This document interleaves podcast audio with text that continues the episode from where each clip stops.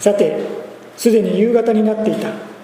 その日は備え日すなわち安息日の前日であったので有股屋出身のヨセフは勇気を出してピラトのところに行きイエスの体の下げ渡しを願い出た。ヨセフは有力な議員で自らも神の国を待ち望んでいた。ピラトはイエスがもう死んだのかと驚いた。そして百人隊長を呼びイエスがすでに死んだのかどうか尋ねた。百人隊長に確認するとピラトはイエスの遺体をヨセフに下げ渡した。ヨセフは雨布を買いイエスを下ろして雨布で包み岩を掘って作った墓に収めた。そして墓の入り口には石を転がしておいた。マグダラのマリアとヨセの母マリアはイエスがどこに収められるかよく見ていた。さて安息日が終わったのでマグダラのマリアとヤコブの母マリアとサロメはイエスに油を塗りに行こうと思い香料を買った。そして週の初めの日の早朝日が昇った頃墓に行った。彼女たちは誰が墓の入り口から石を転がしてくれるでしょうかと話し合っていた。ところが目を上げるとその石が転がしてあるのが見えた。石は非常に大きかった。墓の中に入ると真っ白な衣をまとった青年が右側に座っているのが見えたので彼女たちは非常に驚いた。青年は言った驚くことはありません。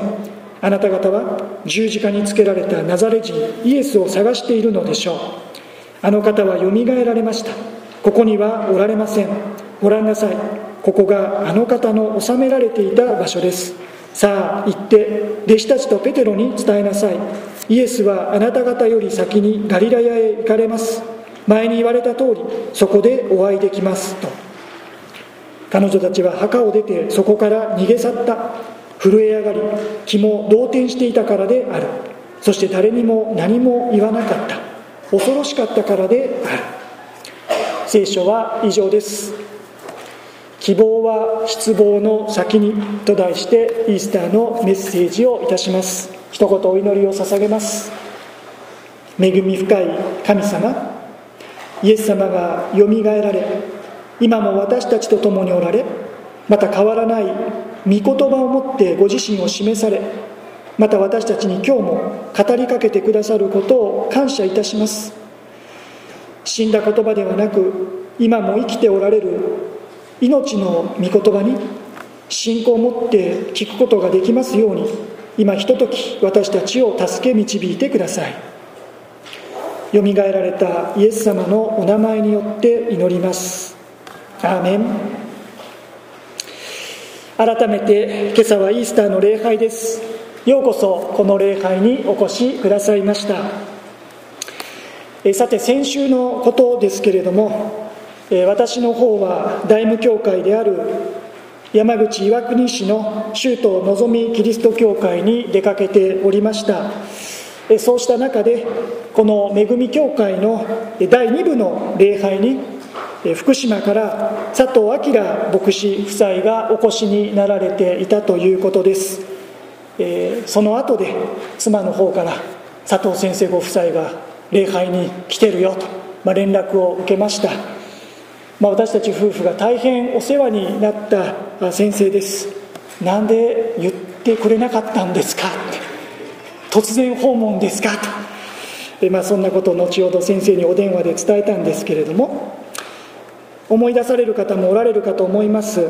私たちの教会では2012年東日本大震災の1年後に佐藤先生を、まあ、秋の特別集会の講師としてお迎えしたことでした。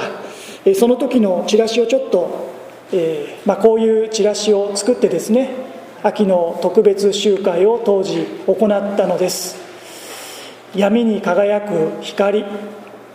そこに記されている通り佐藤先生の教会は福島第一原発から目と鼻の先にあり大熊町大野町富岡町3つのチャペルがあるのですけれどもそのいずれのチャペルも現在まで閉鎖状態です。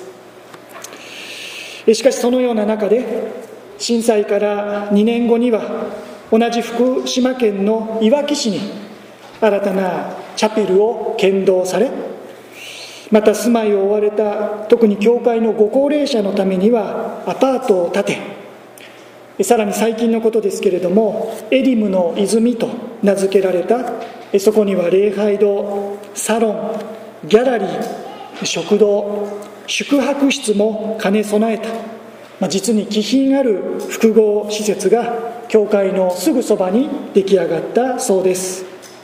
あチラシの方はもういいですよ。まあ、今日に至るまで尋常ならざる経験を積み重ねてこられたことを思いますけれども、まあ、それでも佐藤先生から発せられる言葉は常に前向きで、まあ、私自身もいつも大きな励ましを与えられています。いわく過去にとらわれない。いわく困難に負けない。いわく最悪の中の最善。そして未来に向かって。そんな佐藤先生が書かれたトラクトから一文をご紹介させていただきます。こうありました。震災5年目。もう故郷には帰れないと覚悟して私たち夫婦は残してきた我が家を撤去する決断をしました、まあ、自宅を取り壊すという決断をされたわけです、まあ、なのにいざショベルカーが自宅を壊し始めると涙がこぼれました。私たちが歩んできた道には多くの悲しみがあります。しかし聖書はどこかでそれらの痛みに別れを告げ未来に向かうようにと進めています。悲しみが未来まで染めることがないように。確かに忘れてはいけない過去もあります。けれどどこかで悲しみのスパイラルにピリオドを打ち人生の舵を切って未来に向かって踏み出さなくてはならないのですと荒野に道よとのトラクトの一文でした。悲しみで未来まで染め上げてしまうことがないように未来に向かって希望を持ってなぜなら神が確かな希望を与えてくださっているから。多くの悲しみを経験された先生の言葉には説得力を感じました。そしてこれはまさに今朝のイースターのメッセージそのものです。悲しみ苦しみ痛み試練。けれども神が確かな希望を与えてくださるからさあ未来に向かって希望を持って歩んでいこう。希望は失意の先に失望の先に確かにあるから。およそ2000年前イースターの朝を迎えた人々。特に主イエスに付き従っていた女性たちや弟子たちの心は完全に打ちひしがれ打ちのめされていました。もう立ち上がれないほどに。それは言うまでもなくイエスの死によるものでした。今日はマルコの福音書15章42節からを読みましたがその前15章の37節にこう記されています。しかしイエスは大声を上げて息を引き取られた。イエスの死が伝えられています。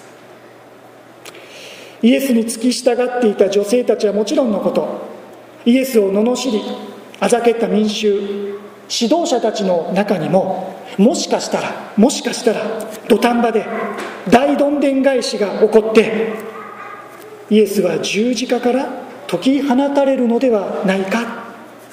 そんなドラマを期待していた者たちがまた恐れていた者たちがいたことでしょう。けれどもそんな人々の思いを裏切るかのように嘲笑うかのようにイエスは十字架上で実にあっけなく息を引き取られました。これにはイエスを十字架につけたローマ総督ポンテオ・ピラトも驚きを隠せませんでした。それで今日お読みした箇所44節にはこうあります。ピラトはイエスがもう死んだのかと驚いた。そして百人隊長を呼びイエスがすでに死んだのかどうか尋ねた。もう死んだのか？すでに死んだのか？と確認したピラト。それもそのはず。十字架刑は歴史上最も残酷な処刑方法と言われています。その無ごたらしさそれは処刑方法でありながら死刑囚に致命傷を与えないことにありました。それで受刑者は長ければ2日3日と十字架上でもがきうめく。断末魔の苦しみを味わい続ける。ここに十字架刑の恐ろしさ残忍さがあるのです。それがイエスにあっては朝9時に十字架につけられ昼の3時6時間余りで絶命した。それでポンテオ・ピラトは驚いた。もう死んだのか？ピラトはイエスの死を百人隊長に確認すると続く45節後半から47節。ピラトはイエスの遺体をヨセフに下げ渡した。ヨセフは雨布を買い。イエスを下ろして雨布で包み岩を掘って作った墓に収めた。そして墓の入り口には石を転がしておいた。マグダラのマリアとヨセの母マリアはイエスがどこに収められるかよく見ていた。イエスの葬りです。当時の習慣に倣い遺体は岩をくり抜いて作った墓の中にそのまま横たえられ入り口には大きな石で蓋がされました。当時の習慣と言いましたがこれが十字架刑に処せられた犯罪人となれば実は話は別です。普通は他の囚人と共に共同墓地に投げ入れられるのがオチでこのような低調な葬りは実は異例中の異例です。そこに有股屋のヨセフという人の信仰また聖書が前もって予言していたイエスの葬りに関する約束の成就を見ることですがいずれにしても聖書が記す厳然たる事実はイエスの死と葬りです。そうです。イエスは確かに死なれ墓に納められました。このことは特に主イエスを信じ従ってきた者たちにこれ以上ない深い喪失感を与えました。死。以上の絶望と悲しみは他にありません。またイエスの死と葬りを目の当たりにしつつ返す返す思わされることは自分たちの無力さ不甲斐なさです。先生を守ることができなかったこと。我が身可愛さに先生を見捨ててしまったこと。今となってはどうすることもできないこと。何とも後味の悪い幕切れ。そしてお別れ。イエスに付き従っていた女性たちの悲しみには計り知れないものがあったと想像します。そんな彼女たちにとって今できるせめてもの慰めはイエス様の亡骸に触れること。その遺体を自分たちの手で今一度丁重に取り扱って差し上げることでした。それで悲しみのうちに安息の一日を終えると翌朝ちょうど日が昇る頃晴れたまぶたそのままで女たちは墓に急いだのです。一抹の不安がありました。それは墓の入り口に置かれた大きな石です。女たちの力ではどうにもできない。ところが16章の4節。目を上げるとその石が転がしてあるのが見えた。石は非常に大きかった。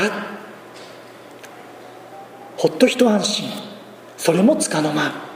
石が転がされ墓が開いているとはどういうことでしょうか。それは誰かが自分たちより先に墓にやってきたということでしょう。一体誰が何をしに何のために恐る恐る墓の中を覗いた彼女たちが目にしたものそれは五節墓の中に入ると真っ白な衣をまとった青年が右側に座っているのが見えたので彼女たちは非常に驚いた。真っ白な衣をまとった青年これはおそらく見つかいでしょう。驚愕する女性たちを前に見つかいは力強く宣言します。続く6節。青年は言った。驚くことはありません。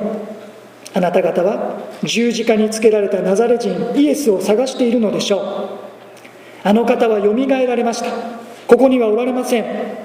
ご覧なさい。ここがあの方の収められていた場所です。さらに7節。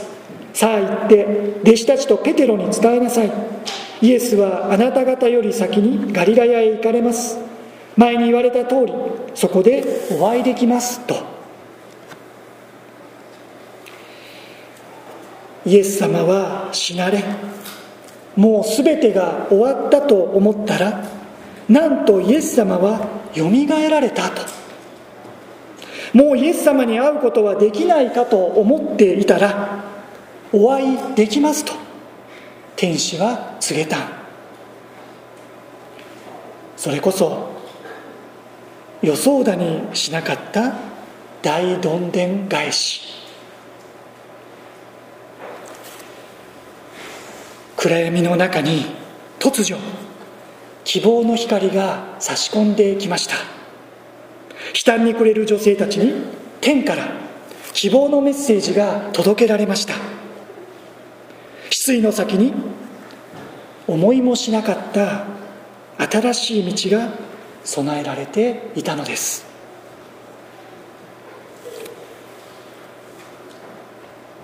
けれども女性たちの反応はどうだったでしょうか？8節こうあります。彼女たちは墓を出てそこから逃げ去った。震え上がり気も動転していたからである。そして誰にも何も言わなかった。恐ろしかったからである。その場から一目散に逃げ去る女たちでした。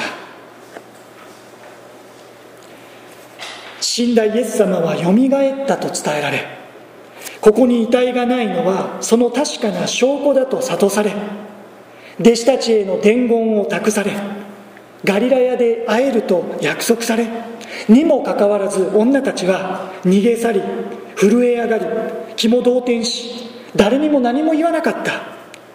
恐ろしかったと。実はこれがマルコの福音書の一つの結びとなっています。ここで終わるのか？ある意味非常に不可解な終わり方にも感じます。このような閉じられ方を私たちはどう受け止めればいいんでしょうか？まだ希望のメッセージが届いていないそこで終わるのか。私自身はここに聖なる神への恐れとともに復活の希望がすぐには本当の意味で希望となっていかない。その人の心の中で喜びとなってはいかない。いやそれさえ打ち消し打ちのめしてしまうほどの悲しい現実。過酷な現実？痛ましい現実があることを覚えさせられるのです。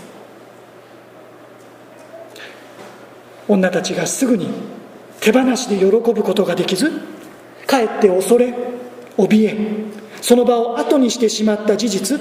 しかしそこに私たち人間の生の姿が描き出されているとそう言えるのではないでしょうか。ここに希望があるよ。ここに喜びがあるんだよ。いやいやそんな簡単じゃないから。私の抱えている問題はもっと大きいんです。とそれを打ち消してしまうような現実が私たちにもあるように思うのですね。それでも聖書は主イエス・キリストの復活の事実を宣言しこの希望のメッセージを厳かに伝えるのです。あの方はよみがえられました。ここにはおられません。あなた方より先にガリラヤへ行かれます。前に言われた通りそこでお会いできますと。女たちはあまりにも深い悲しみとあまりの驚きのゆえに主イエスの復活イースターの喜びと希望をすぐに信仰を持って受け止めることはできませんでした。お弟子たちもそうでした。けれどもよみがえられたイエス様はそんな女性たちまた弟子たちにこの後ご自身を表してくださり復活の確かなことを根気強く忍耐強く示し続けてくださるのです。彼らを彼女たちを変わらない愛で許し受け入れ包み込んでくださるのでした。よみがえったイエス様は絶望に打ちひしがれた彼ら彼女たちの手を取ってもう一度立ち上がらせてくださいました。よみがえられたイエス様は失意の先に確かな希望があることを彼らにお示しくださいました。よみがえられたイエス様は悲しみの向こうに大きな喜びが備えられていることを悟らせてくださいました。何よりよみがえられたイエス様は死で終わらない。永遠の命の希望があることをご自身のよみがえりをもって確かなものとしてくださいました。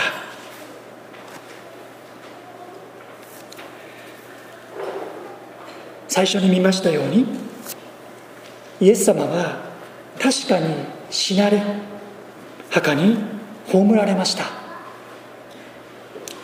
墓は死の象徴悲しみの頂点絶望の印です。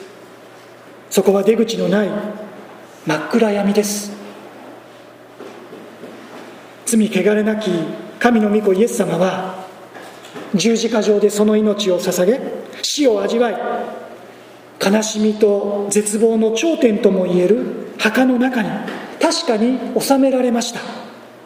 それゆえイエス様は私たちの悲しみや痛みを担いその絶望的な状況さえ死に至る苦しみさえもご自身のものとして受け止めてくださるお方であるとそういうことができるでしょう。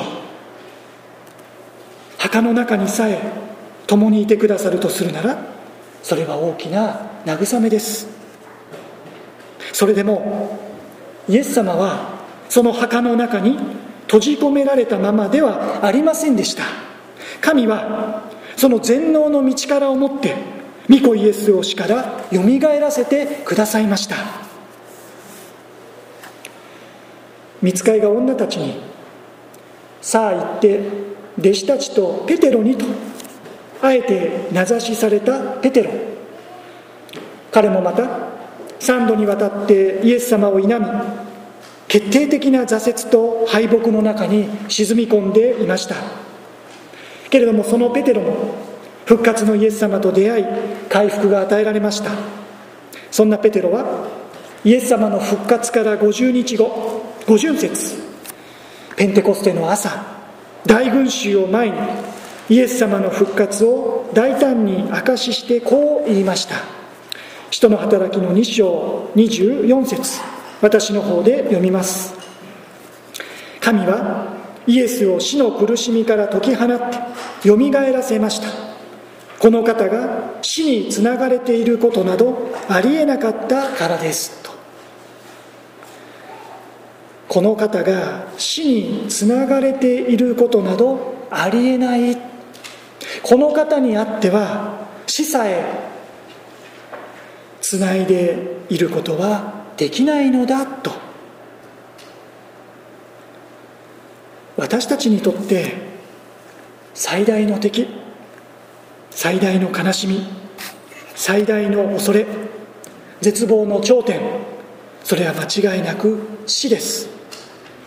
死は全てを飲み込み一切を無に帰します。文字通り死んでしまったら終わりです。もはや何人たりともどうすることもできない。それが死の力です。けれどもこの方が死につながれていることなどありえなかったと言われるイエス様はその死を打ち破られたのです。私たちにはどうすることもできない死の鎖さえ彼を縛り付けておくことはできなかった。イエス様はその死の鎖さえ打ち砕かれました。これがイースターの喜びです。イースターの希望です。死に打ち勝ち死をも打ち破り死さえものともせず死という究極的な絶望に対してさえイエス様はこのお方だけは決定的な勝利を得られた。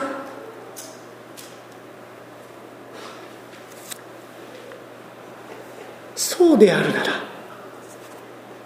死にさえ打ち勝ち死をも打ち破られる。イエス様が今も生きておられ私たちと共にいてくださるならどうして私たちは悲しみに打ちひしがれたまま打ちのめされたままであるか。そんなことはないんだと。そこから立ち上がることができるんだと。どうして復活の主が私たちの抱えている課題に痛みに悲しみに苦しみによみがえって今も生きておられるイエス様がどうして寄り添ってくださらないことがあるだろうか。よみがえって今も共にいてくださるイエス様が私たちの抱えている課題に直面している試練に痛みに悲しみに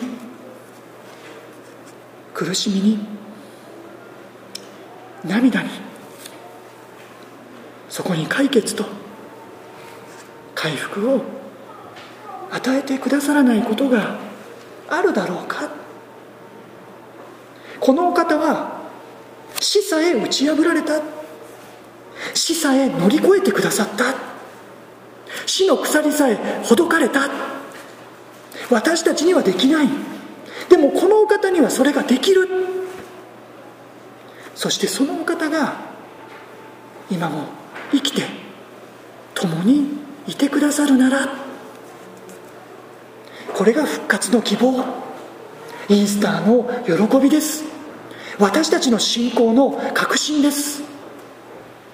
この復活信仰に立つ時にこの復活信仰に立つ時に悲しみと後悔の涙で未来まで染め上げてしまうことはないんだと。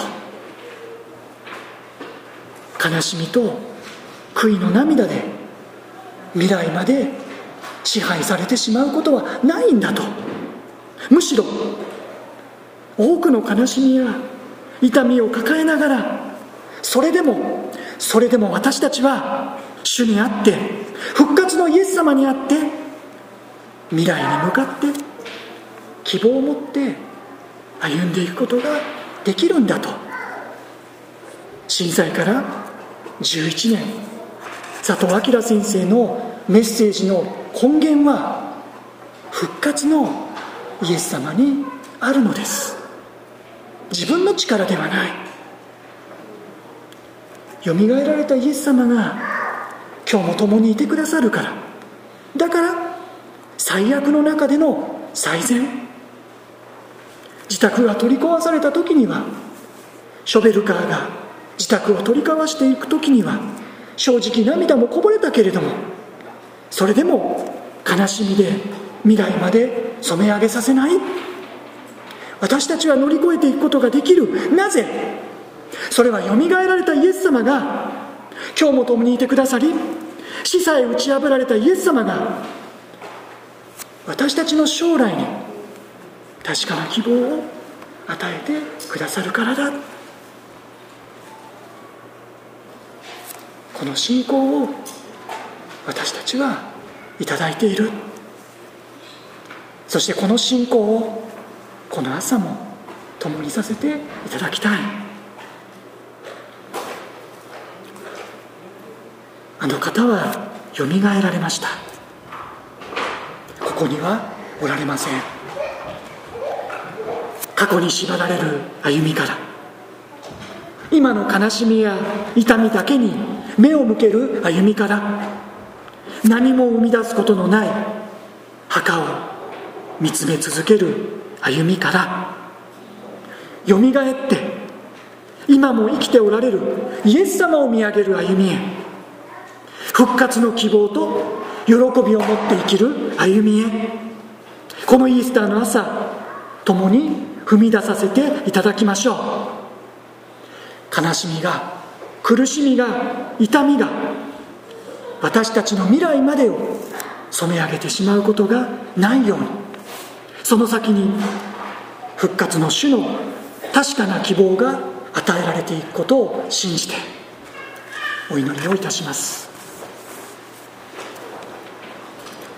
青年は言った。驚くことはありません。あなた方は十字架につけられた。ナザレ人イエスを探しているのでしょう。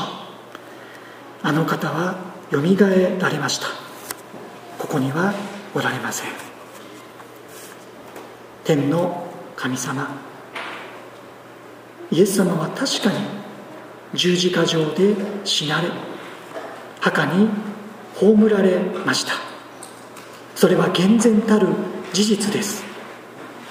しかしイエス様は全能の神の道からによってその死からよみがえられました。このお方はイエス様は死に打ち勝ち。死さえも乗り越えられた誠の神です。イースターはこのイエス様の復活を記念しまたイエス様がよみがえられた。そのことを共に喜ぶ日です。なぜならそこに絶望に打ち勝つ勝利が約束されたからです。主よどうかこのイースターの朝さまざまな課題悩み悲しみの中に置かれている私たちにこの希望に目を留めさせてください。未来まで悲しみの涙で染め上げられてしまうことがないように。失望の先に確かな希望があることを信仰を持って受け止めさせてください。ガリラヤで会えると約束されたイエス様私たちにとってのガリラヤは教会でしょう。御言葉でしょう。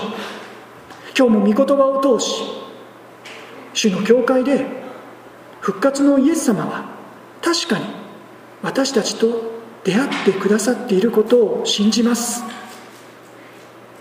この復活の希望を持ってここから新たに歩み始めることができるように助けてください。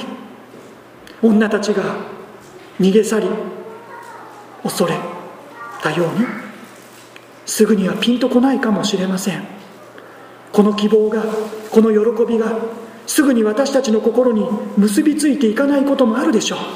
それでもよみがえられたイエス様は忍耐強く辛抱強く私たちを待ちまた私たちの手を取りついには私たちを立ち上がらせてくださるお方です。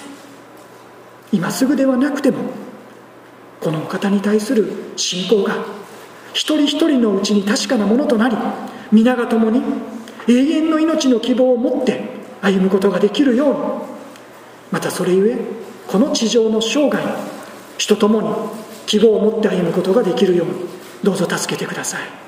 今特に深い悲しみの中に置かれている方があるなら大きな試練に向き合っておられる方があるなら格別にあなたが励ましとまたお支えを与えてくださるように。よみがえられたイエス様の皆によって祈ります。アーメン。